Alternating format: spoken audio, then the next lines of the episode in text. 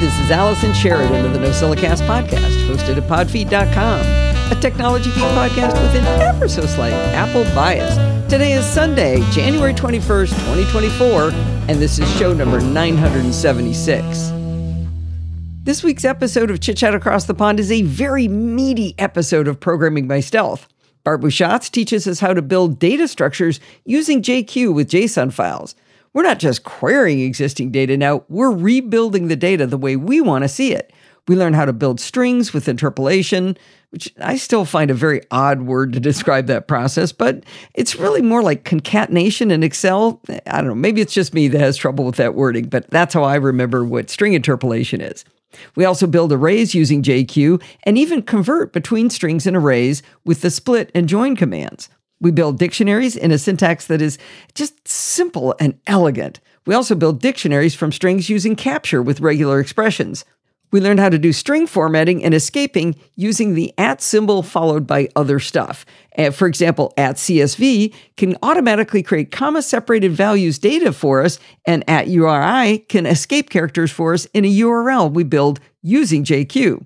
Like I said, it's a meaty episode, but Bart and I both really enjoyed this lesson quite a bit. You can find Bart's fabulous tutorial show notes at pbs.bartificer.net. And just in case I forgot to mention it earlier, remember that we now have transcripts with chapter breaks. This means you can pretty much jump easily to a topic to reread exactly how Bart explains something, something beyond what's in the show notes. Steve and I read along with the transcript and listened to the show for a little bit, and it was really, really accurate. It did misspell his name. He's Bart Bouchard in the show notes, in the uh, transcripts, I should say. But overall, it's a pretty good way to skim the text and maybe get to a portion of the audio where you want to rehear it for clarification. This is all thanks to the magic of Auphonic. Okay, it's not magic, but it feels like magic. And you know, it's AI under the hood. And of course, you can find Programming by Stealth in your podcatcher of choice. All right, let's get started with some interviews from CES. Now, I do my best during these interviews to make sure the person I'm talking to knows this is for an audio podcast, but that there will also be an audience watching the video. The first interview is about an electric outboard motor, and it's really something cool to see. So if you're just listening, it might be fun to also click the link in the show notes to watch the video. We see a lot of things with electric motors, but what I haven't seen before is an electric motor for a, a powerboat. So, what we're in the uh, KAHE booth here with Christian Ollier to talk about the first multifunction electric outboard motor, and that's that's a crazy concept. We're going to describe this, but uh, tell us first what's what are you uh, what are you building here? Uh, first of all, we um, we wanted something uh, pure and electric Okay, it, it, it, was the first idea. We want to participate to the decarbonization. So we created, we designed and created um, electric motor for boats, 100% electric, 100% with a new generation of battery. It's an eco-friendly battery. It means I changed my word. Yeah, that's good. It means He's. Uh, let me describe this for the audience while we're talking. This looks like a little white torpedo. It's yeah, really cool looking. It, he, he's taken the nose cone off of it. Go ahead and pull it out. Yeah, it's the the, the, the best shape is a torpedo. Yeah, of course, of course. It's aerodynamic, and and uh, when I talk about electric, is no odor, no uh, reject car- carbon reject, and uh, our battery is a new generation one it means uh, you can uh, repair it and we, you, you can recycle it. Oh, good, good. For, for example, this prototype uses uh, absolutely second life cell, only second life cells. Okay. Which is very important for the recyclability. Oh, gotcha. And uh, we spoke about um, multifunction because we uh, first started by um, a boat motor. You can switch immediately in a few seconds in a snorkeling underwater scooter. So as I, let me describe this. So he's got a what looks like a tr- more traditional. It's a torpedo with a propeller on the end, yeah, and then it's the same unit, but now it's got handles on it and yeah. a GoPro mount, so you can absolutely. be yeah. snorkeling and uh, and with this kind of accessories, pulling with, you forward. You now, shift it immediately in a underwater scooter, and you can do the same with this one. All right, you hold this here. I'm going to pick up the third one. So this is the same the same unit. I'm holding another uh, torpedo. It's Yeah. pretty heavy, but it's got a mount on it. What is that? What is that for? 9.9 pounds. I'm just really weak. Oh, So what's this mount? uh, So we have the uh, the traditional um, motor for the boat, electric boats, motor, the scooter, Underwater scooter and what is the third use? for uh, stand-up paddle and kayak. Okay. Propeller. I might be able to stay up on something if it was actually moving forward uh, uh, with a motor on it. Yeah. That might work. okay, so he's going to actually turn it on for the video audience here. Yeah. Let's turn it on. Ooh. Oh, wow. That's pretty quiet. Yeah, that's quiet. No odor. That's No right. noise. No gas. No That's gas. awesome. Yeah, it's cool. All right, it's getting heavy, Christian. I got to set this down. Turn it off there. Okay, make it stop. Make it stop. Oh, there we go. oh. oh, he turned it back on again.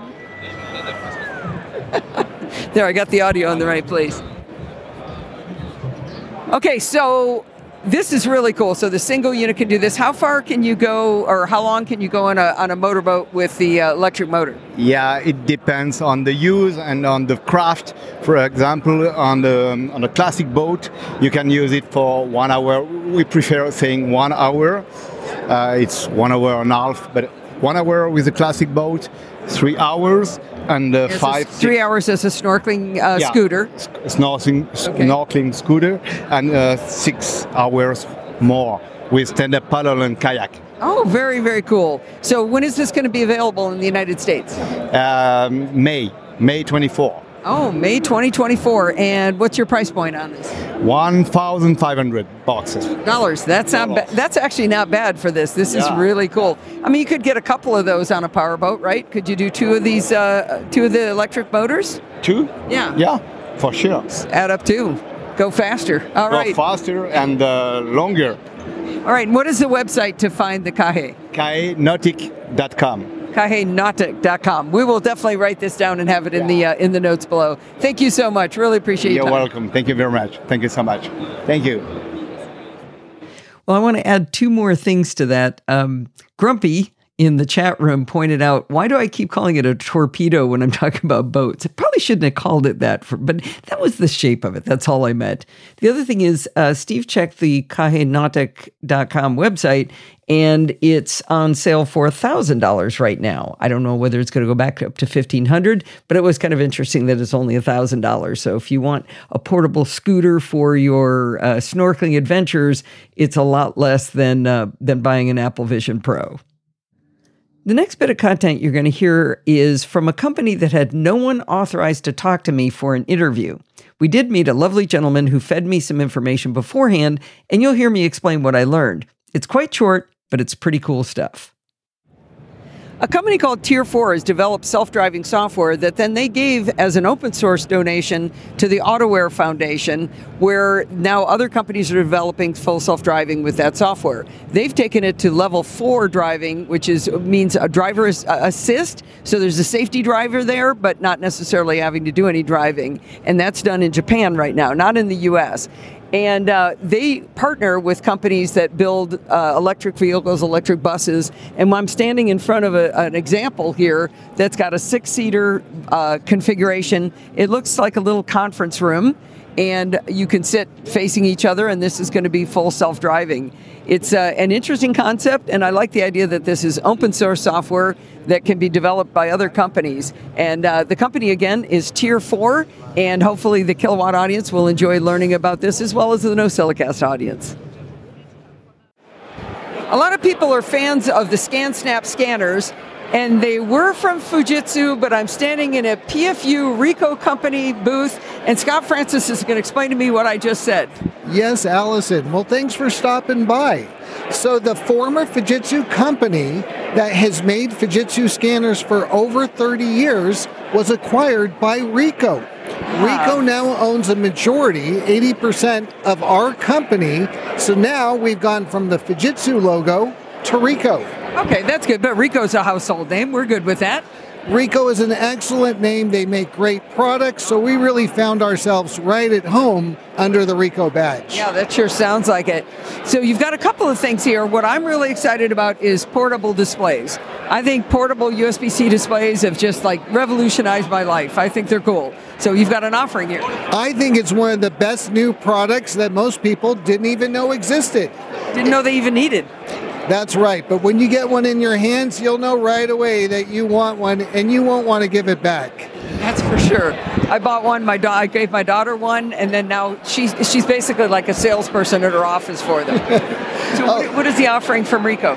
So this is our new portable monitor 150. We also have the 150BW, which is a battery and wireless model. So? Models to choose from. That's right. Wireless. Okay, don't don't get me too excited. We'll come up on the wireless one. Let's do this one first. Yeah, let's talk about the basic specifications that both models share. First, it's a 15.6 inch OLED display. OLED. OLED, okay. That's right. So you're going to get great brightness, amazing image quality. We have twin speakers on the side to complement your presentation.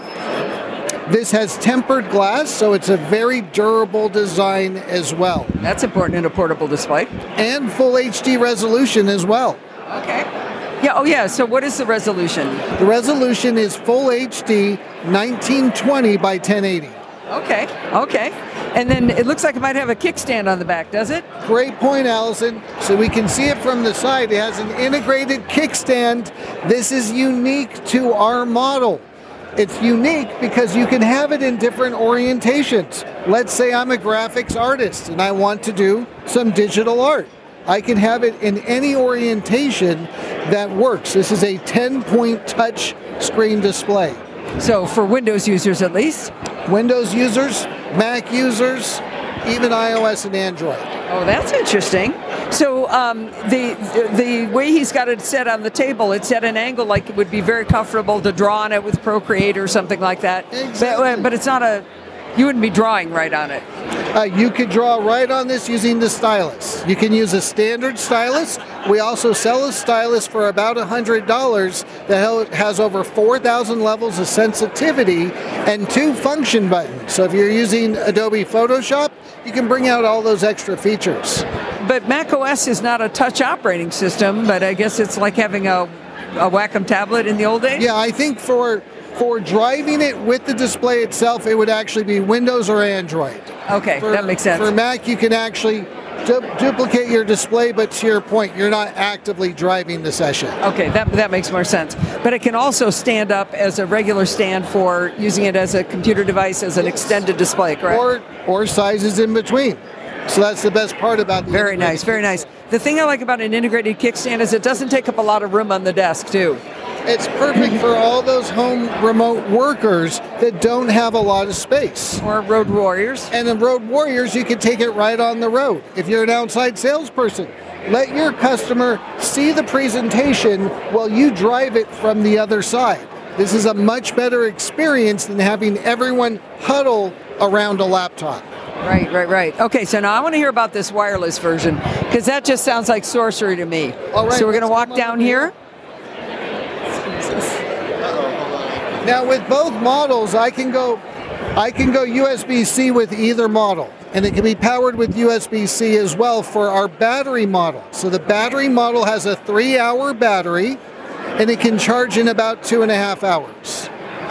Is this this one I've got in my hand right here? Yes, so this is the BW. Okay, I'm lifting this thing and this thing weighs nothing. This is a three and a half hour It battery. weighs 25 ounces. It's amazing. One hand, maybe even two fingers. I'm, I'm telling you, Steve. Steve's manning the camera, but you got to lift this. You got to see how light this is. That is astonishing. That's so light. No, it's it's If tethered right now to gonna cable. Travel around with a portable display, you want the 150 because it is super lightweight, but it's solid design.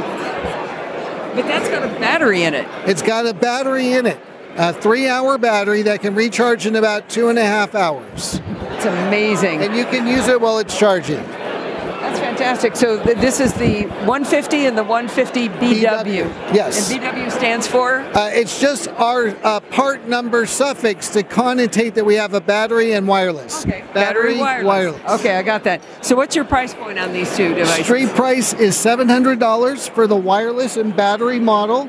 550 is the street price for the USB-C only. So for if you're looking at cheesy USB-C displays and going, well, wait a minute, that's a ridiculous price. These are OLED. That's a, that is a huge Yes. difference. You could spend $200 on a portable display, but it's going to be heavy. It's not going to have a battery. It's not going to operate well. These have a reduction of blue light emissions to make it great. You can even use it in lower light settings. If you're going to use something all of the time, spend a little more and get a lot more value. Very good. This is fantastic. So if people want to find out more about the 150 and the 150 BW portable displays, where would they go? They can go to RicohDocumentScanners.com and that will take you to our Ricoh site where we have all of our products here, including our document scanners. All right, very good. Thank you very much, Scott. This is fantastic. Thank you, Allison. I got an assignment from Mac Lurker, Dorothy, asking if I would go to the Tandem booth, and I'm here with Ben Marr to talk about their uh, diabetes pumps, and we're going to learn a little bit about how these work and maybe answer a couple of Dorothy's questions. I've got them up on my phone. So welcome to the show, Ben. Thank you very much for having me. All right, so first of all, what is an insulin pump? What, what does that do? An insulin pump is essentially um, as as that it delivers insulin to to those who need it, with those with diabetes. Okay, so you've got a tiny little unit in your hand. Let's hold it up for Steve. You've got a, he's got a little unit in his hand. It's got a display on it. It's uh, smaller, like half the size of a deck of cards, I'd say maybe. And it's got a display showing insulin levels and a bunch of other great metrics, I assume. Yeah, correct. It's it's actually monitoring your your insulin, um, your continuous glucose monitors your blood sugars, and it's showing you the history of that, and it's showing you the history of the adjustments that the pump's been making over time to your insulin to keep you in range. So, from my limited understanding, I've been taught by Dorothy, a continuous glucose monitor is uh, something that you stick to your arm, for example, a little Yeah, patch. I'm, I'm, I'm, I can show you one right here. This is called the Freestyle Libre 2 Plus continuous glucose monitor by Abbott. It basically looks like an air tag stuck to his arm. Yeah, correct. But, Okay. it's, but it's a lot more than that. It actually uh, has a sensor just underneath your skin, and it measures the, sh- the sugar levels in your blood, and it, and it me- measures that every one minute to see to see um, to see how your insulin levels need need to be. This was a huge advantage over pricking your finger years ago. Yeah. Not that long ago, like a few minutes ago. Not that long ago, and- and many people still do that today. And that's unfortunately you'd have to if you you'd have to prick your finger sometimes up to 20 times a day to check your to check your blood sugar levels and, and give yourself insulin accordingly. It's a What Dorothy's taught me is that it's not just um, how high your blood sugar goes, but maintaining an even keel is what you need. And so having a, we're going to call it a CGM, uh, continuous glucose monitor, having that is really important. But now what's important about Tandem is that you work with, uh, you guys don't make CGMs, but you work with other manufacturers. Yeah, correct. And, and today we just announced, as I said, the Abbott integration, which is the first integration with the Freestyle Libre sensor. But we actually are the first pump to be able to connect to up to three different uh, CGMs, as we as we call them, meaning that you can use our pump, to, and no matter what. i different CGM you use as well. Oh, okay, that's a big advantage. So, what the product in your hand? What is that? What's the the name of that? This is the T Slim X2 insulin pump. Okay, and now you've got a smaller device here. Can you show us that on screen? It's can. now this looks like, boy, I don't even know. That's like smaller than a cigarette lighter, but it's got an interesting looking little plastic probe sticking out of the top. What is that? That's actually the cartridge on there. So this is Tandem Mobi, our, our insulin pump that we, we've, we're just in the process of releasing. And this is actually the cartridge that you see. So you actually have the insulin in there, and that connects to an infusion set which, which connects to your body, which actually delivers insulin into your body um, every five minutes based on your CGM readings. Oh, so that's much much smaller than the than the one you've got in your hand. So is that in development right now? That, no, that's actually um, just re- recently been cleared by the FDA, and we're in the process of actually releasing that to the public um, starting this year. Oh, very good, very good. Now, Dorothy asked me to ask you, will you be able to update the firmware on the Mobi? Yes, absolutely. So that's one of the unique things about tandem pumps is you can actually update the software. So today, as I mentioned, you, you update your software and you can get you can start to use the Abbott sensor.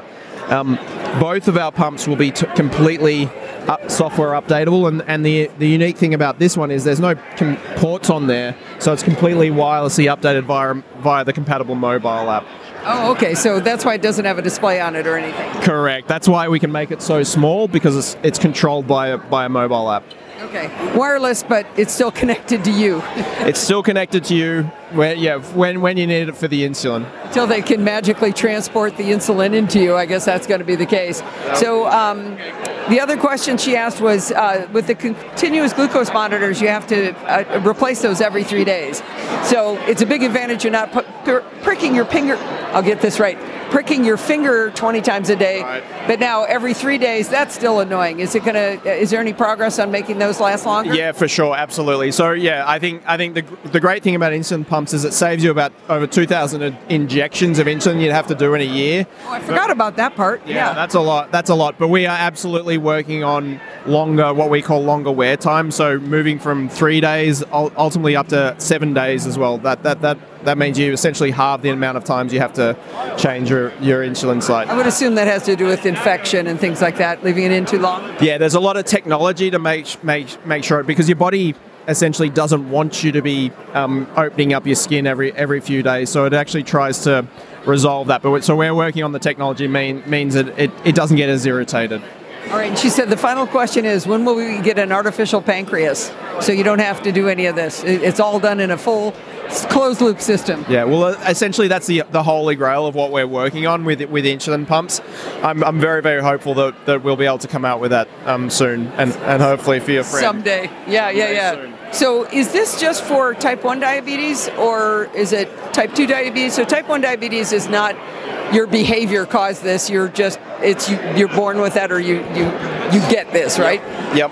Uh, right now, our algorithm, our automated delivery system, is is indicated for Type One only, but we are actually working on a on, on making that available with, with a regulatory body for Type Two diabetes as well. Very good. Well, I thank you for your work at keeping my friend Dorothy alive and healthy all these years. Best wishes to Dorothy. All right, thank you very much. I don't know if you've noticed this, but the Podfeet podcasts don't have any ads.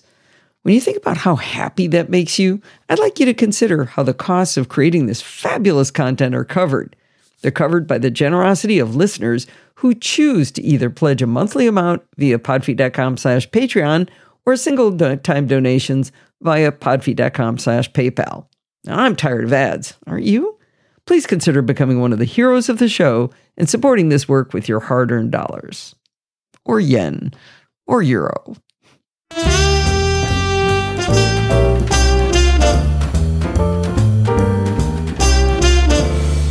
Well, it's that time of the week again. It's time for Security Bits with Bart Busschots. How are you today, Bart?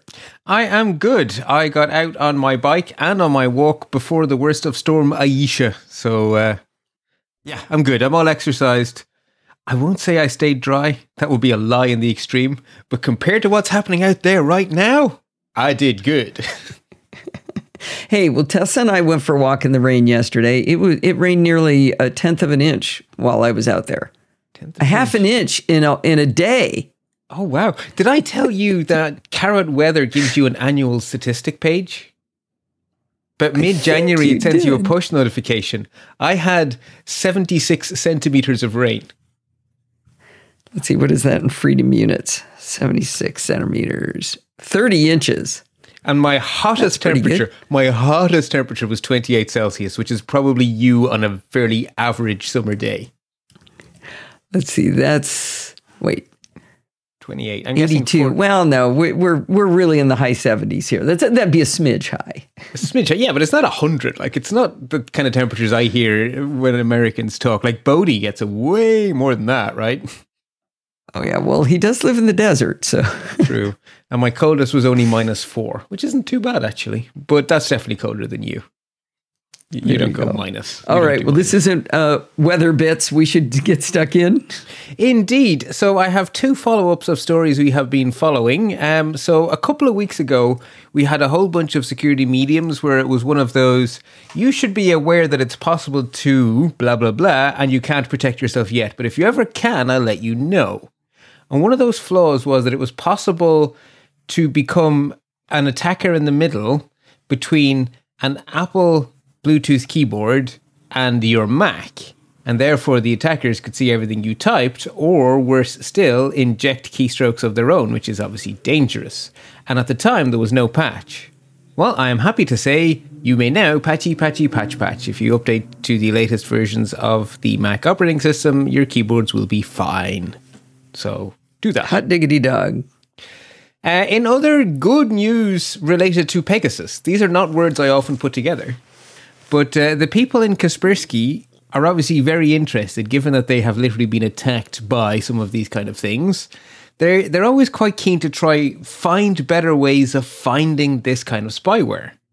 And they discovered that your iPhone has a log file that it writes every single running process to disk on shutdown. And one of the things you should do if you're afraid you're being targeted is repeatedly reboot your iPhone because nothing can survive a reboot because of secure boot. And so this technique allows them to see what was happening in RAM as they shut their their phone down, and then when the phone reboots, they can read everything in that log file, and they have published scripts that anyone can run against their logs, and it will tell you whether or not there is something that looks like a suspicious process running on the device at the point of shutdown. So cool hmm. feature. This should make it nice. easier for Citizen Lab and all of those other people who are finding all of these things that the spyware is up to to find the spyware. So I, I think that's good. And we have two deep dives, and they're both of the category of this isn't good, but it's not ca- catastrophic either. Uh, the first one actually is more a case of explaining what everyone was talking about. So there has been a thing I have not been telling you about for about four months because it's never quite been a solid enough story that I could speak to it with any sort of anything short of massive amounts of hand waving.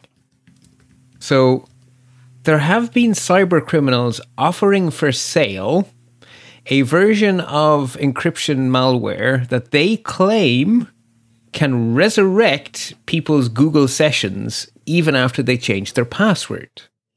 So what hmm. the, the attackers are selling is the ability to get back into someone's Google account after they change their password because you were in there already. And that's certainly a good big claim.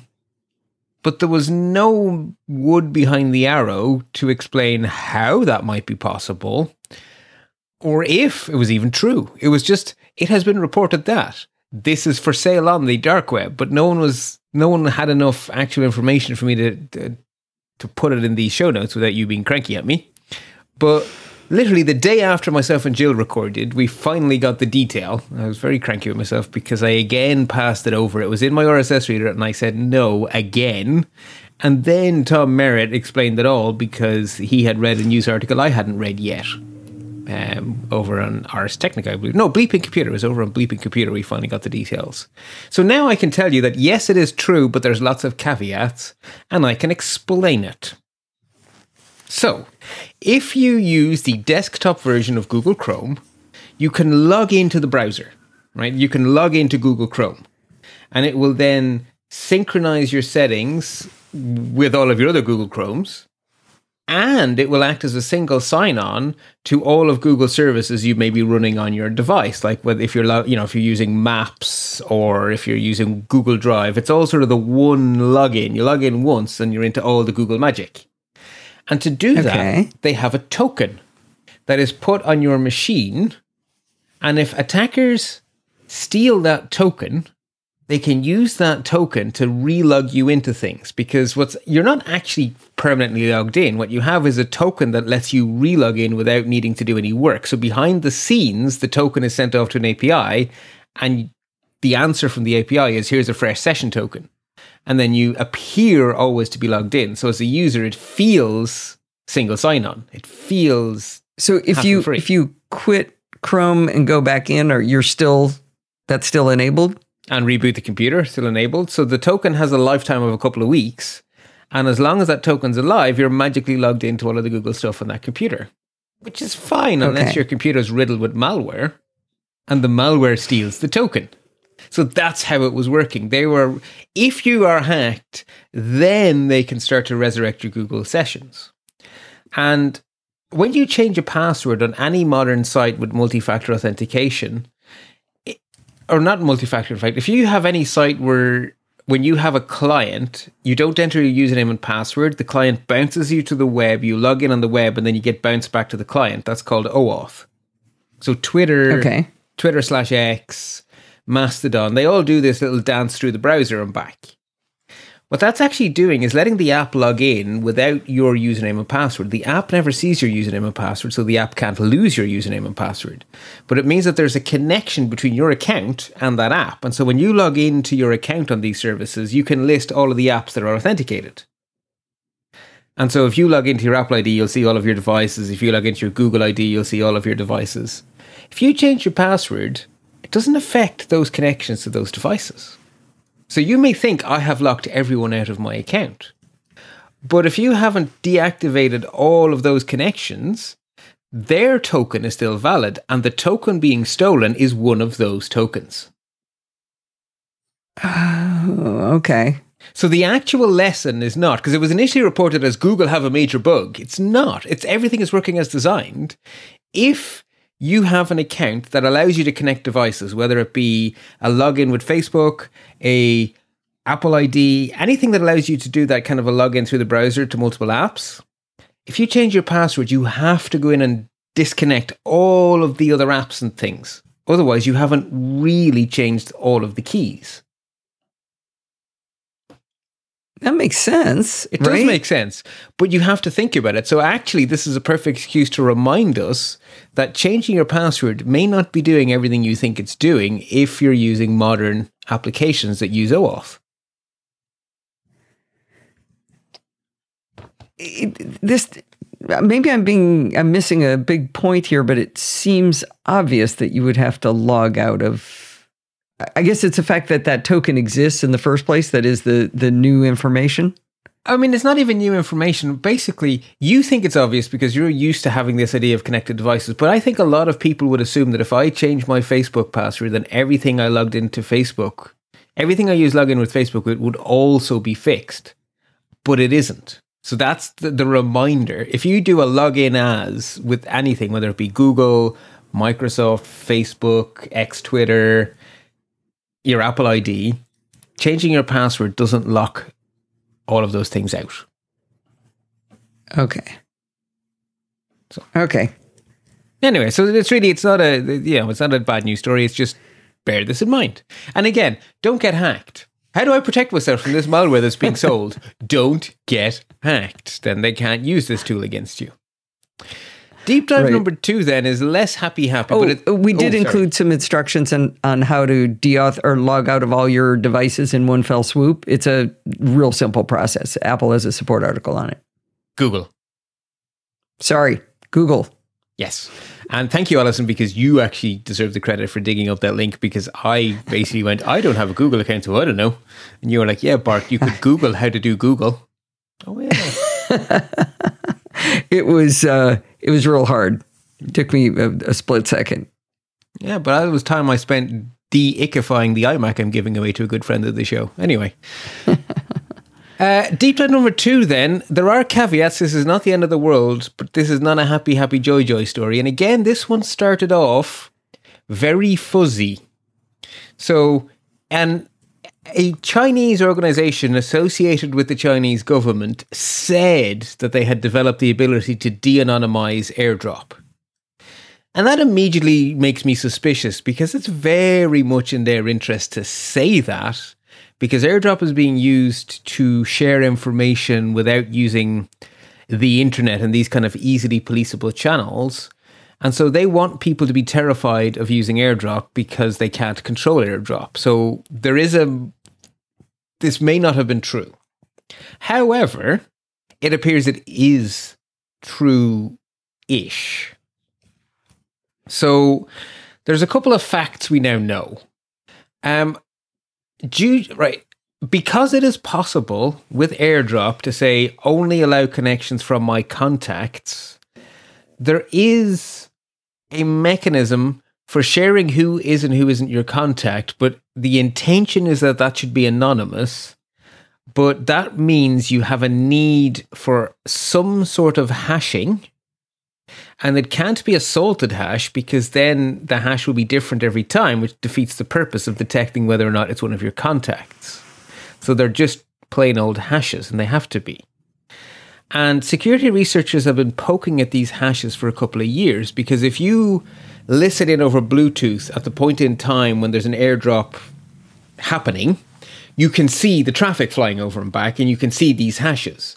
And so, security researchers have been looking at these hashes for years, and they have had critiques. Basically, it is not infeasible if you are a nation state to throw enough resources at it to start breaking these hashes. And so, researchers have even gone so far as to suggest to Apple better algorithms they could be using for this. But the researchers have sort of said that would probably break backwards compatibility. And so Apple would need to take the bull by the horns and basically say that unless you're running the very latest version of iOS slash macOS, no more airdrop for you, which they may be forced to do at some stage anyway because this protocol is getting old. But the hashes are not cryptographically as good as they could be. But even at that, that shouldn't make it possible to do what the Chinese government say they can do. So there's another piece to this puzzle. And that is so we know that a hash is easy to go from plain text to hash, but hard to go from hash to plain text without spending half the universe calculating it.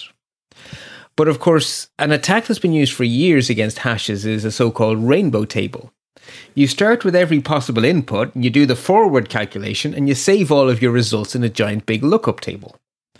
And so a forward rainbow table of all eight character passwords is not that big because you have eight times seven times, you know, the amount of permutations is not astronomical. But the amount of possible Apple IDs in existence is astronomical because they could be really short or really long. Like there are so many possibilities. So no computer could store a rainbow table of every possible Apple ID and no computer could calculate the hashes of every possible Apple ID. So it is physically impossible that the Chinese government have such a rainbow table because it wouldn't fit on the computer and they could never have made it. But they know what phone numbers exist in China. So they didn't have to calculate every possible hash. They just needed to hash every Chinese cell phone number. Wait a minute, wait a minute. What's how's the Apple ID related to the phone number? Well, when you use AirDrop without being signed into Apple ID, you're doing it on your phone number, or you can do it based. No, sorry, let me back that. But up. if you're doing it based no, no, no, on your I'm wrong, Apple I'm wrong. ID, no, stop. I'm, I'm talking wrong. I'm wrong. So let me back up before I go any further down the wrong hole. So how does it know you and me are contacts? It checks our phone numbers in my address book and the email addresses in my address book. No, we can. You can do it without a phone number. You can just Okay. have somebody's Apple ID. I talk to people all the I know- time yes, yes, uh, that I don't have their or. phone numbers. You need one or the other. So if I Sure. have in my address card for you both a phone number and an email address, then the hashes for both your phone number and your email address are going to be involved here because that's how we're detecting Okay. each other. Okay, but if I only have your email address, then the Chinese government wouldn't be able to find this. No, but if you're using But a lot most of people, you probably have both. yeah, you would have both exactly. So they know every phone number that exists in China because all of the all of the cell phone companies work closely with the government. So give me a list of your subscribers is a very easy ask for the Chinese government. So forward hashing all the phone numbers that actually exist is a way simpler task than every mm-hmm. possible Apple ID on planet Earth. Now they also claim they have done email addresses, so they can't have done every email address on planet Earth. They can't have done every possible email address on planet Earth.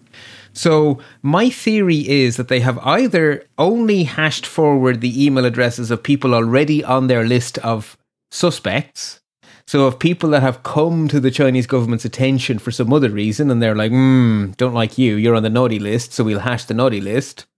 Or the Great Firewall of China is seeing email addresses fly through the air and keeping a master list of all the email addresses actually in use by actual Chinese people, in which case they forward hash that list. Or, disturbingly even more than that, the Chinese government forced Apple to partner with a Chinese company to host the servers for iCloud. Now, the actual encryption keys are safe, but the names of the accounts and stuff is not going to be covered in that encryption because you need to have a way of connecting, you know, the encrypted blob to a person. So they may have been able to get a list of the actual Apple IDs for China. Anyway, I don't think this affects your typical Castaway because in order to actually get these logs, the Chinese government either have to be sitting there listening to your Bluetooth or they need to get your phone off you, get you to unlock your phone so they can get the log file so they have the hash. So if I was politically active in China, I would be very worried about this because if they get my phone and force me to unlock it, then they could know who I was airdropping with. But for the rest of us, this isn't as big of a deal.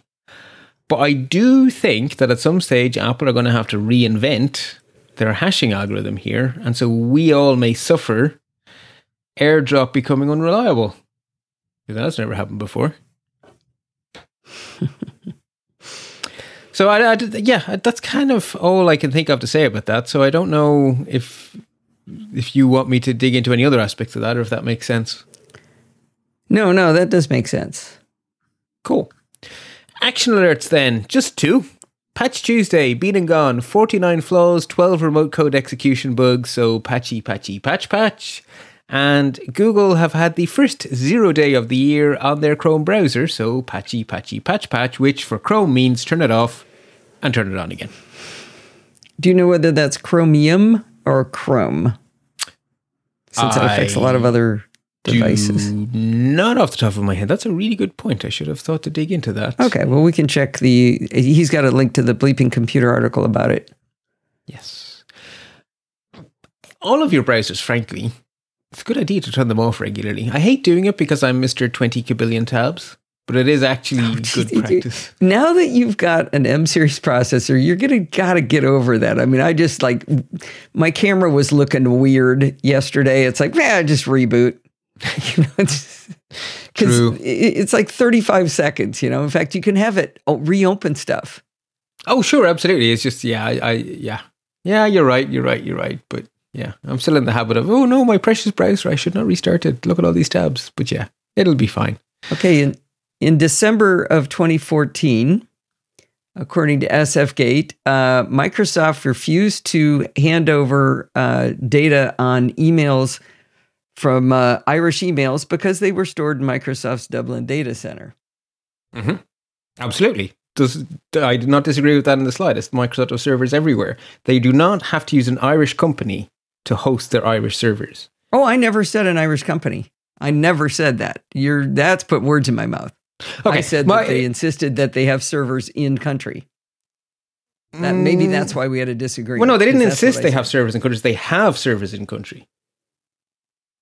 They weren't forced to. They okay. chose to. Let's move on then. It, it, yeah, there's an important the, the, there's fine. an important legal distinction. Right. All right what's the, next? Worthy warnings. Um, there is a website called Halara, which apparently sells something called, oh, it was active fashion, basically. So I think that means fashionable tracksuits and things. I, it's fashion. It's beyond me. They have leaked the details of almost a million people. And they don't seem particularly keen on figuring out what's going on. So when Bleeping Computer contacted them, they were very, yeah, we're looking into it, we're thinking about it. So Bleeping Computer decided to take the data breach and check if the data is real, and in their random sampling, it is real. So it appears that the Halara people have not informed the victims, which is annoying because that's become my new rule here for whether or not stuff goes into the show notes. If the victims have been notified, I don't bother telling people because if it affects you, you have an email. But in this case, they haven't. And there is enough information in here not to steal your credit card and stuff because it thankfully isn't financial data, but it is way more than enough for very convincing phishing, smishing, or vishing emails because it has it even has basically SMS, uh, so cell phone numbers and stuff, so they could do SMS based phishing or, or even voice based phishing with the information they've lost. So if you shop at this place, it's only be 950,000 people, Bart. yes, in the post Yahoo breach days, it's tiny. You're right. Yeah, tiny. What are we talking about? Hmm. Um, I, an interesting wording warning from Bleeping Computer it is January. And one of the things that happens in January is a lot of companies give their employees updates on their 401ks and things like that. And so security companies have observed scams pretending to be your company's HR department, telling you about changes to your 401k and asking you to log in to verify something, only the login page is a fake. And they're trying to steal your work credentials because sometimes it's about a pay rise and sometimes it's about a 401k, but they're basically trying to use the start of the year to trick you into going to a page that isn't really your company to do with your salary or your pension. So beware. That's kind of an interesting ha- or an interesting scam because they'd have to know where your 401k was. I mean, there's some big players like Fidelity, for example, but uh, they'd have to know, or yeah, actually, they don't have to know. They only have to be right some of the time. Yeah, there you go. That's the magic sauce, right? Yes. Right. Yeah. So, yeah, and it's cheap to send emails, so you can be wrong a lot of the time and still make a profit. Uh, another worthy warning uh, Bleeping Computer, again, doing some original reporting here, which is kind of nice to see them doing that. Um, they are warning that there are Instagram profiles which are duplicates of real Instagram profiles, and they are being used to try to do romance scams.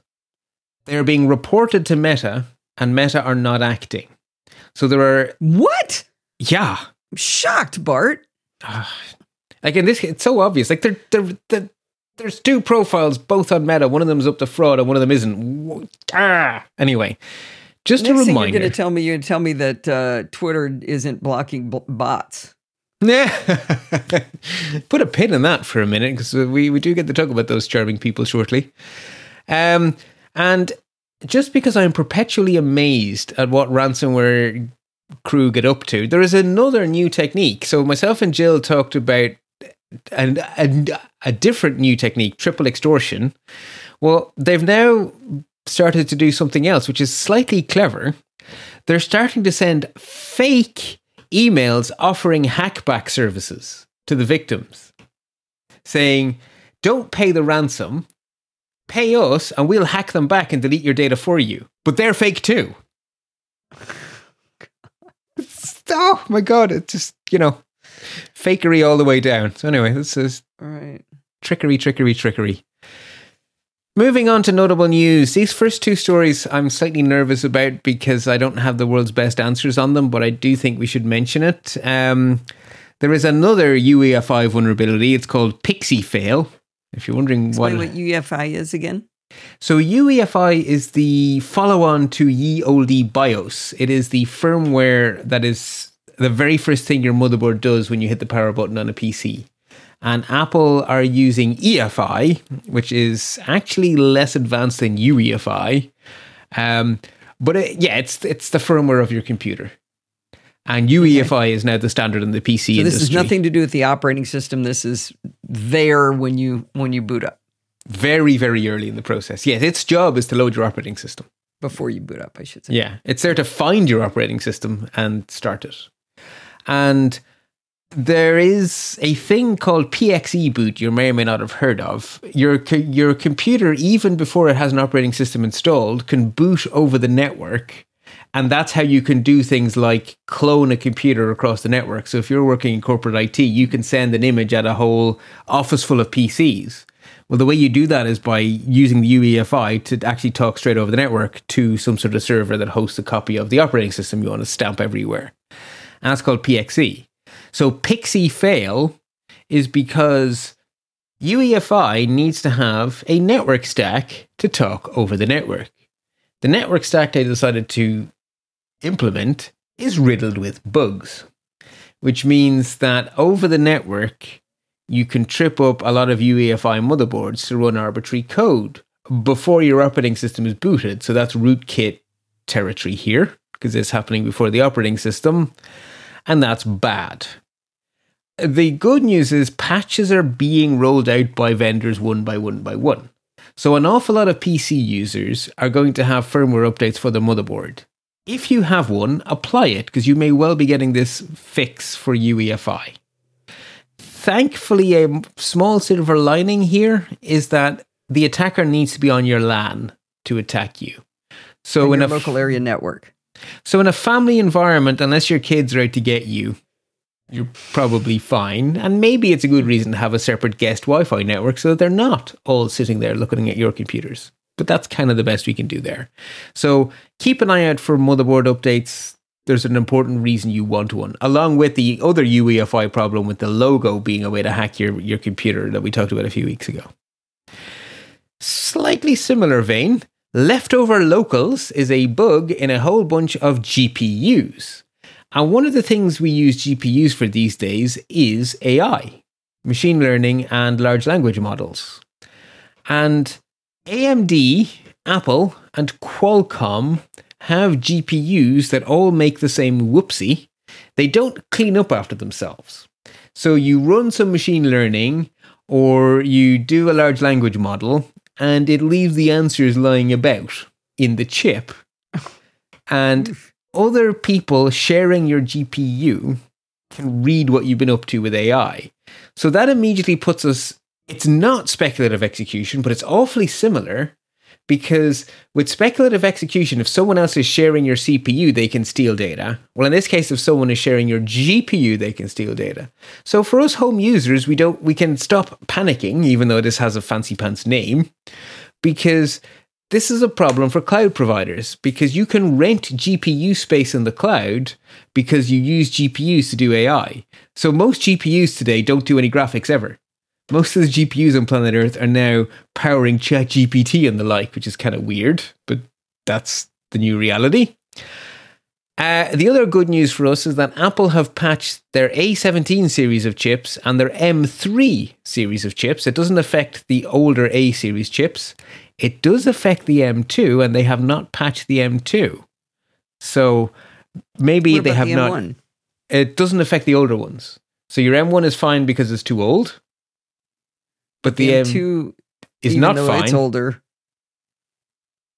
Even So though the- that's older than the M3, that's still uh, affected. Yeah, so the M2 is old enough to be affected but hasn't been patched. The M3 was affected but has been patched.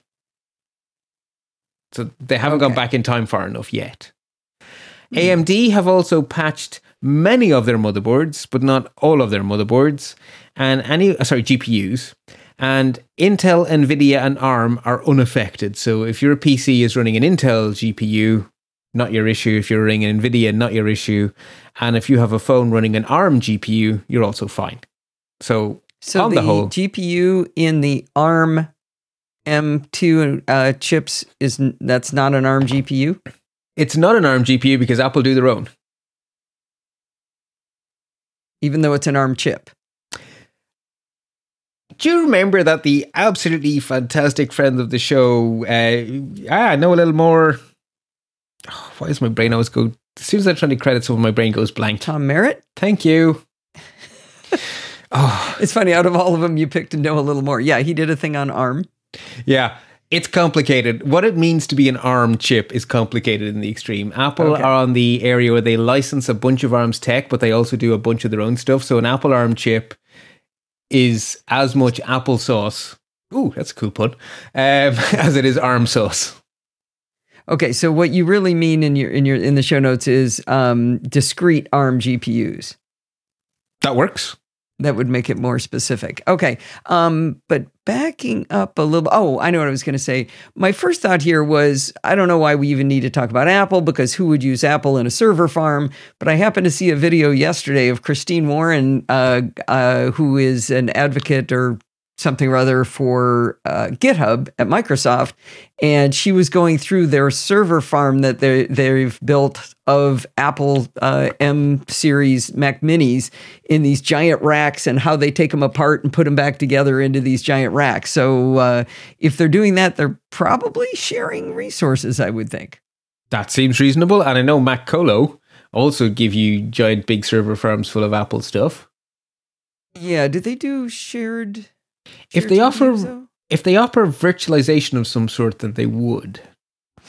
I don't Yeah, know, to be the honest. ones I've seen, you just this one is yours. You know, Oh, okay. you're paying for one to exist, a dedicated server. But I don't see why they couldn't.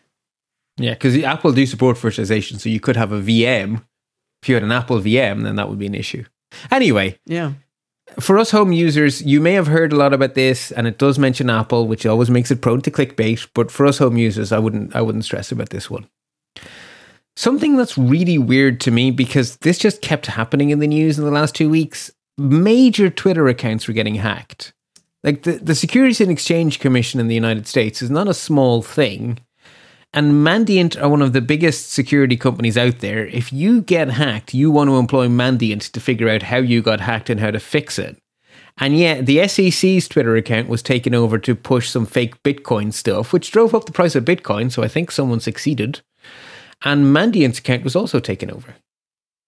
And that. No, you say you say in the show notes it announced a fake Bitcoin ETF approval, but I thought there was a Bitcoin ETF approval. This I was thought that actually before. I. Okay, I know that there were rumors it was going to happen.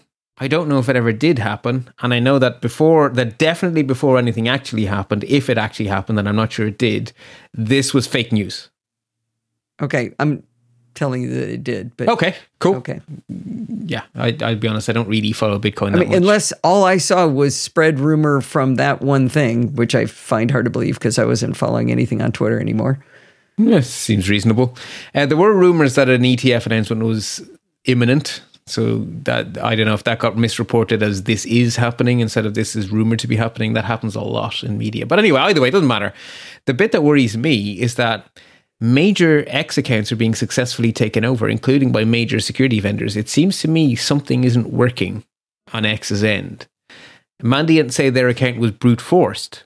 Now, X accounts are online. You shouldn't be able to brute force an online account. It should rate limit you. So there's something not quite right on the X end at the moment. Well, I don't know. Something happens when you fire 85% of your staff. Mm, mm, mm. Yeah, okay, fair, fair point. So the real takeaway here for us in the NosillaCastaways is be careful of everything you read on X because there's a lot of fake stuff on X at the moment because major accounts are being successfully hacked. You should probably be careful of what's on X anyway, to be honest. But yeah. Right, so now we get to flip towards the good news column here. So Google settled a $5 billion lawsuit, which isn't really the good news. Uh, the reason for the lawsuit was because people were saying incognito mode was being deceptively described because it was promising more privacy than it offers. Google have a solution, which is the good news. The description for incognito mode is being updated to make it clear that Google still track you when you're in incognito mode, and many websites can also successfully track you in incognito mode because actually what incognito mode is doing is stopping your computer from keeping a log on your computer of what you are doing so that your family don't know what you bought them for Christmas. That's all incognito mode is doing. And so the description will now reflect that reality. So, uh, pause. Uh, Okay. They're saying that Google still track users while incognito mode is enabled. In, in what way do they do that? What What is it? all the standard not- tracking built into that. Chrome. Okay, so incognito mode stops your computer saving a local history so that people you share the computer with can't see what you were doing. That's all incognito mode is for. Okay, so if Ste- if I'm searching for uh, buying a Windows laptop, uh, I can do it in incognito mode, and Steve will never find out that I was straying. Exactly. Or if you're But buying an doesn't mean that anniversary present it, or yeah. Exactly. It's about your computer. It's not about what you're doing online. So the far side doesn't know or care about incognito mode because it's not a far side thing. It's a local logging thing. And so Would that be true of Apple? Yes, Safari. yes, and so what Apple do is they do all of that stuff too. So if you go into private browsing mode, it's not keeping a local log, and that is true. But what they also do is they turn on the privacy protections that are likely to break websites. So their blocking of third-party cookies is even stricter. Yeah, I mean separate from the third party cookies. The third party cookies is a different issue, especially since Google is starting to disable those. Uh, when I'm I'm talking about your second sentence, you're saying Google still track users while incognito mode is enabled, and many websites do too. I'm talking about part one. What are they? There, Google is is tracking you separately from these third party cookies, is what you're saying. Yes, so this is Chrome. So if you're using Chrome, it has a whole bunch of tracking stuff built straight into the browser. That is not disabled by turning on incognito mode. And do we know whether that's true or false with Apple? With Our- Safari is what I was asking. Uh, Safari doesn't track using Safari does not track you with Apple. Apple like Safari doesn't have a built-in spying. Okay. So it can't be disabled. I, I know they, I know they've also disabled things like being able to identify uh, exactly your browser window size and things like that uh, that they disabled a few years ago, right? Yeah. So Apple and Firefox both turn on every single technology they can think of to protect your privacy when you go into private browsing mode. And they do it in private browsing mode because if you break something in there, it's not as bad as breaking it in the main browser. So they tend to use their private browser mode as a place to experiment with their more heavy handed. Aggressive? Aggressive, thank you. Yes, that's a good word. Uh, privacy protections, because if they break something, it's not the end of the world. And they then tend to roll them from a private mode into their main mode after it's proved to be safe. So in the non Chrome browsers, private browsing is more meaningful because they're using it to test their privacy tools. Okay. So it's a, yeah, like I say, it's a difficult question to answer. Yeah. Uh, you thought it was an easy question. Not an easy question. uh, where am I in my show notes? Ah, yes. A whopping 71 million new usernames and passwords have gone into Have I Been Pwned. This is the result of a collection of databases from password stealing malwares having been leaked. So lots of different malware was collecting lots of different usernames and passwords, and they were making a master list of their malicious stuff. And that master list ended up leaking, and then ended up in Have I Been Pwned in the end. So, yeah, yay! It's not a single breach; it's lots of breaches. The reason I mention yeah, it is because about that. The, these reporting mechanisms always bother me. Uh, we have the uh, you know protections because of the 78th time we've been hacked in some way you know that our that our data not a hack that our data has been leaked by somebody or other uh, we basically will have coverage infinitely because there's always going to be somebody losing our data and it's always sending me messages going your address is in this list uh-huh I can't do anything about that. Allison at podfeet.com doesn't tell me where, doesn't tell me what password it thinks it has. It just goes Allison at podfeet.com. I say, uh huh. Okay, thanks. So this this would tell me, uh, having it in Have I Been Pwned, this would tell me that my email address is in that list. But it would it also doesn't tell me which one, what password. It does right? tell you what password. This one contains. This is a list with passwords. So in this case, you would be able to know which password it was. So something consuming the Have I Been Pwned API like Watchtower should be able to tell you that the specific password has been leaked. In which case, Watchtower can give you way more accurate information to tell you which ones yep. to fix. Yeah, so that's an important distinction is that Watchtower in 1Password, and I don't know whether any of the other services, uh, password managers have that, but because it has Watchtower, it's telling you, no, it's this one right here that's in the list. And that's very useful information. If you go to Have I Been Pwned, it goes, uh huh, you're in it. It doesn't do it, it doesn't provide that extra bit of information, I think. Uh, it depends on the exact breach. A lot of them in one in Have I Been Pwned will tell you it's this specific website where you've been breached, which then allows you to use your own password manager to know if you reuse the password there.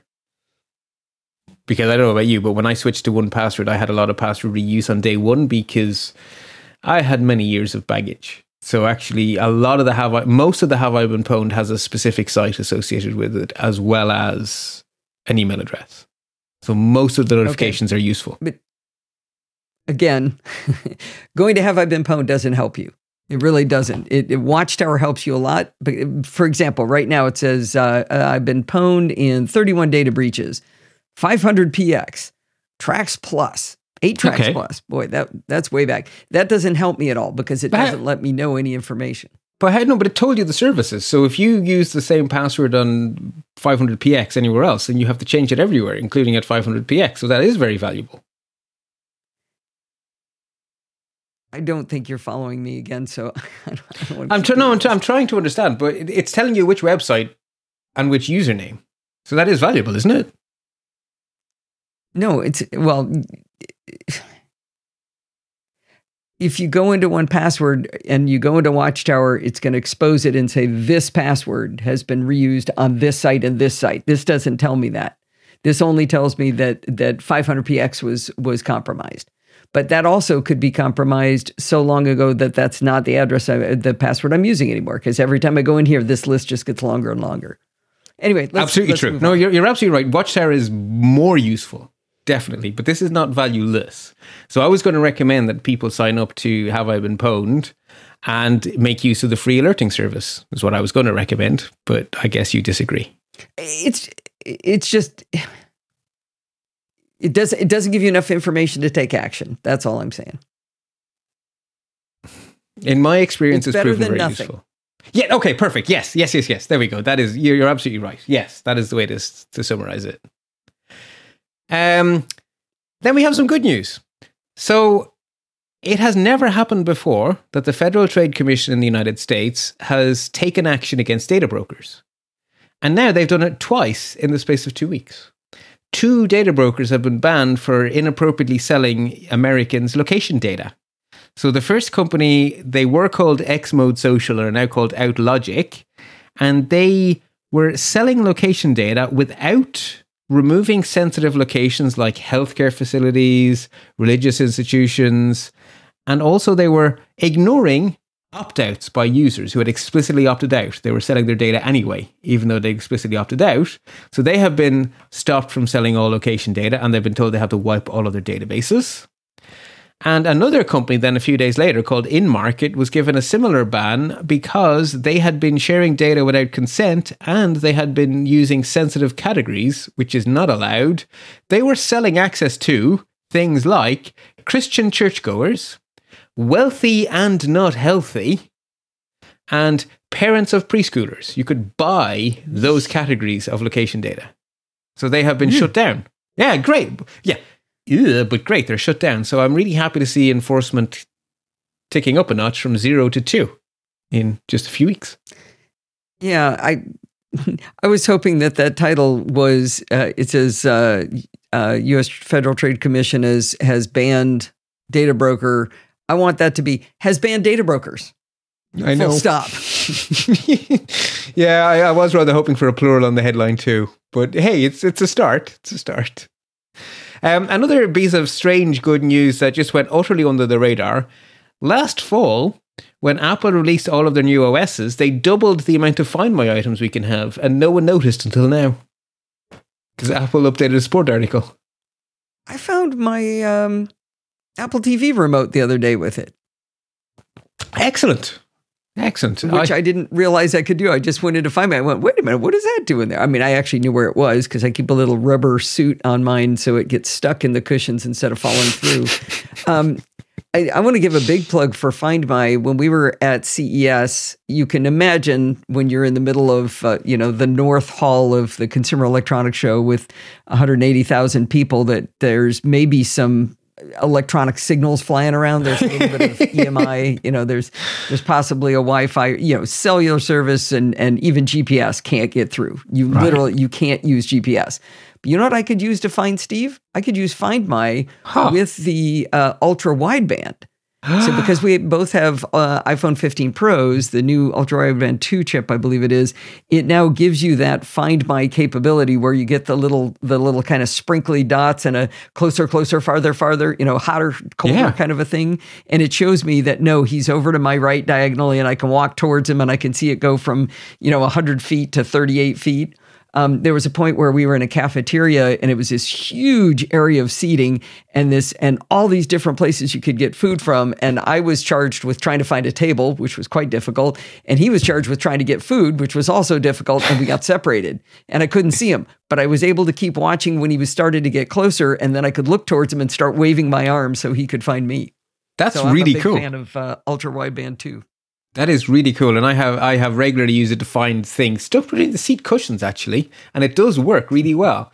There's one small thing I want for ultra wideband three. I want a Z axis because I was one room above where my thing was, and I was like, I can't get any closer than this, but it still says it's three meters away. And then my brain was like, Oh, that's about the height of a story. So I went I did, I downstairs. did an article on that on the NosillaCast. That was exactly uh, exactly what I had f- happen where we were looking for something, couldn't find it, and all of a sudden I went, "Wait a minute, what's directly above us?" If something had fallen in the closet above us, so Uh-huh. So I had the opposite problem. Yeah. Anyway, it works and I love it to bits. And then the last thing is that the FTC, hmm, goodness me, they've gotten a lot of mentions today. They are offering a prize of $25,000 to incentivize research into detecting AI voice cloning, which is now a major mechanism for fraud where people phone you with a fake of your relative's voice saying that they're arrested and they need help or something like that, or they're traveling and they need help or something like that. Oh, that's so mean. It is so mean, but offering a prize for research to detect this stuff is the opposite of mean. So thank you, FTC, because this is a major fraud thing that's happening. So uh, really happy about that. Two top tips then. Um, Facebook announced a new feature which they offer to you as a way to never forget the cool links you follow on Facebook. So every link you click on in your feed gets logged into this log if you don't disable it. And then they tell you in the terms of service, and we use it to target you with ads. So if you'd like to opt out of this new feature, instructions linked in show notes. And then Yeah, my- they do. They do ask you.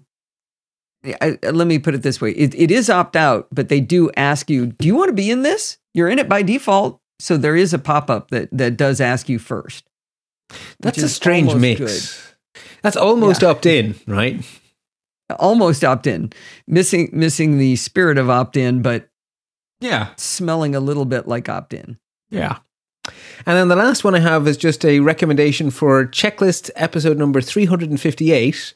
Ken Ray basically gives you three very useful pieces of advice how to safely dispose of an old device, how to safely set up a new device, and some New Year's resolutions that might help you with your information security. Oh, I like it. I like So- it. Ken Ray's the bomb. I He's good love Ken. people. He is absolutely Yeah. good people. And then in terms of palate cleansing, I failed. I, I did not find any palate cleansing, but thankfully you had a bumper week and you have two. I do. Uh, the first one is an XKCD cartoon that it's one of those ones that takes a heartbeat to get, but it's a group of people sitting at dinner, and the one person says, We don't have house guests often, but we once had six astronauts over for dinner. The other person says, Oh, wow. And then the first person says, For seven and a half milliseconds in mid August 2012. The caption says, If you spend enough time looking at orbital records and property lines, you can make this claim in a lot of places. Were Yeah. talking about the International Space Station. they were over for dinner. Yeah, well, the hover text was something to do with they didn't bring wine or something. I like it. And Bart was just mad that he can't instantaneously get that information of who's over his house, which astronauts are they, right? Yeah, I wish I could go to a website, punch in my address, and have it tell me that in 2012 you were visited by Boobity Boo or whoever. It'd just be cool. Then I can make my own cartoon. like but yeah, it's fun. It's such a cool idea. I have a second one too. Uh, Basic Apple Guy is a great uh, person to follow on Mastodon. And they had a post that is an image and it says, How many Apple Vision Pro batteries would it take to watch the following films? And this is hilarious. Saving Pri- Private Ryan is 2.49 hours, so it would take one battery. Killers of the Flower Moon, being at 3.43 hours, is 1.4 batteries. It goes on and on and on. It goes through Lord of the Ring extended editions, Harry Potter, Star Wars Walker Saga, and the winner. All 10 of the Fast and Furious movies would take 9.4 Apple Vision Pro batteries. How are It's there just a funny 10? little graph. How are there 10 Fast and Furious movies? I did really enjoy the first one, but I can say it tapered off after that. I didn't know they got to 10. Yeah. It did a little bit. It did a little bit. But I mean, the fact that Killers of the Flower Moon would take 1.4 batteries, that That's tells your movie's too long. Martin, come on. or your battery's too short, Apple. Either way, it's No, an interesting Martin's- metric. Martin Scorsese was mad for, I think it was Scorsese, right? He Yes. uh, was mad because some of the theaters were putting an intermission in the movie. like they used to on, do. Bio. you know, there's reasons you need to have an intermission. A, biology, and B, that was the norm when I was young. There was always an intermission. I think they had to like change the film reel or something. I'm sure there was a reason for it, but that was normal to have an intermission. It was a good opportunity to sell things in the cinema. Not that they're short of selling things in cinemas. But anyway, yeah, I, I need a P too. So yeah, definitely. How dare you tell them not to have an intermission? Grr. Anyway, that's all I got in me show notes. Um, so uh, I think what that means is I need to tell everyone yet again, because it's been three weeks, I've realized. Remember, folks, stay patched so you stay secure.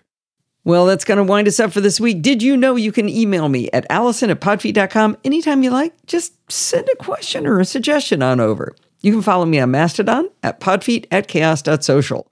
Remember, everything good starts with podfeet.com. If you want to join in the fun of the conversation, you can join our Slack community at podfeet.com slash Slack, where you can talk to me and all of the other lovely NosillaCastaways. You can support the show at podfeet.com slash Patreon or with a one-time donation at podfeet.com slash PayPal. And if you want to join in the fun of the live show, it was hopping tonight. Head on over to podfeet.com slash live on Sunday nights at 5 p.m. Pacific time and join the friendly and enthusiastic NosillaCastaways. Thanks for listening and stay subscribed.